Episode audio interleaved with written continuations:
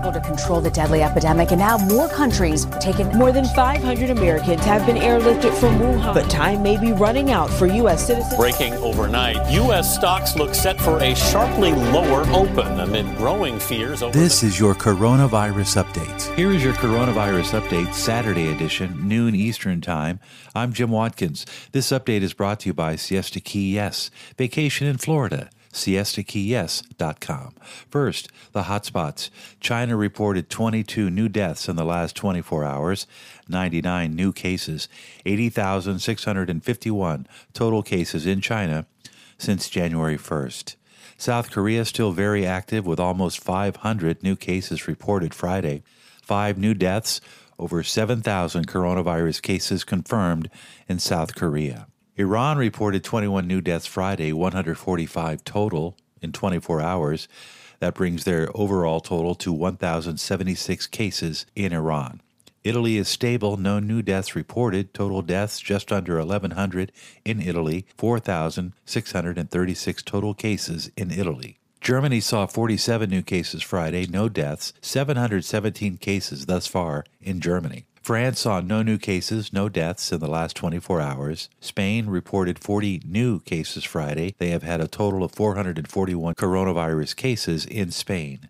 Japan with 435 cases, 15 new cases reported Friday. And here at home, the total numbers in the U.S. of coronavirus cases stands at 335. 16 new cases reported in the last 24 hours, two deaths also.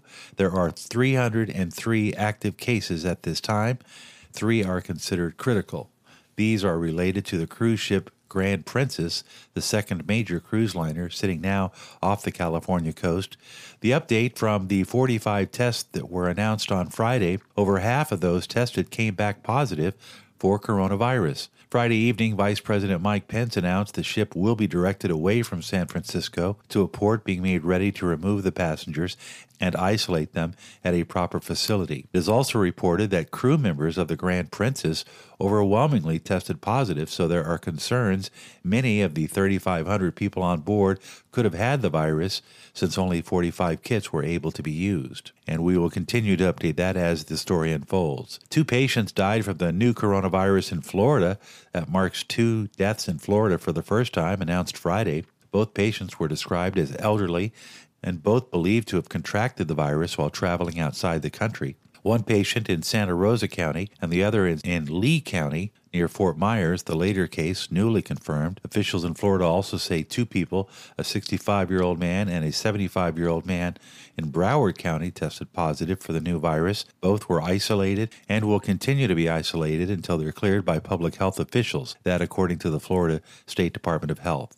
Nearly 200 people have been tested so far in Florida, with 100 testing negative and 88 results pending. Officials are monitoring 278 people, and 1,010 people in Florida have been monitored to date. In Bethlehem, West Bank, 15 Americans are being quarantined in a hotel called the Angel in Bethlehem as part of precautions against the coronavirus, according to the Palestinian government.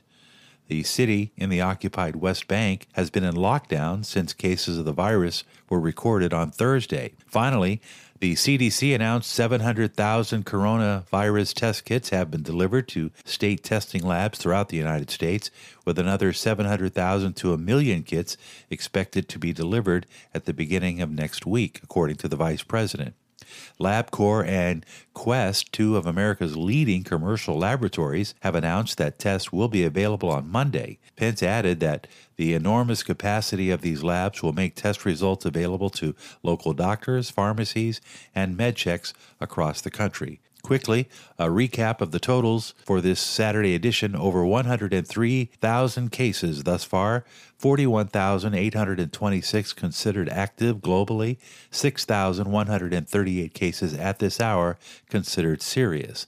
Total recoveries 58,463. For up to the minute statistics on the coronavirus, follow us online at candidlyspeaking.net.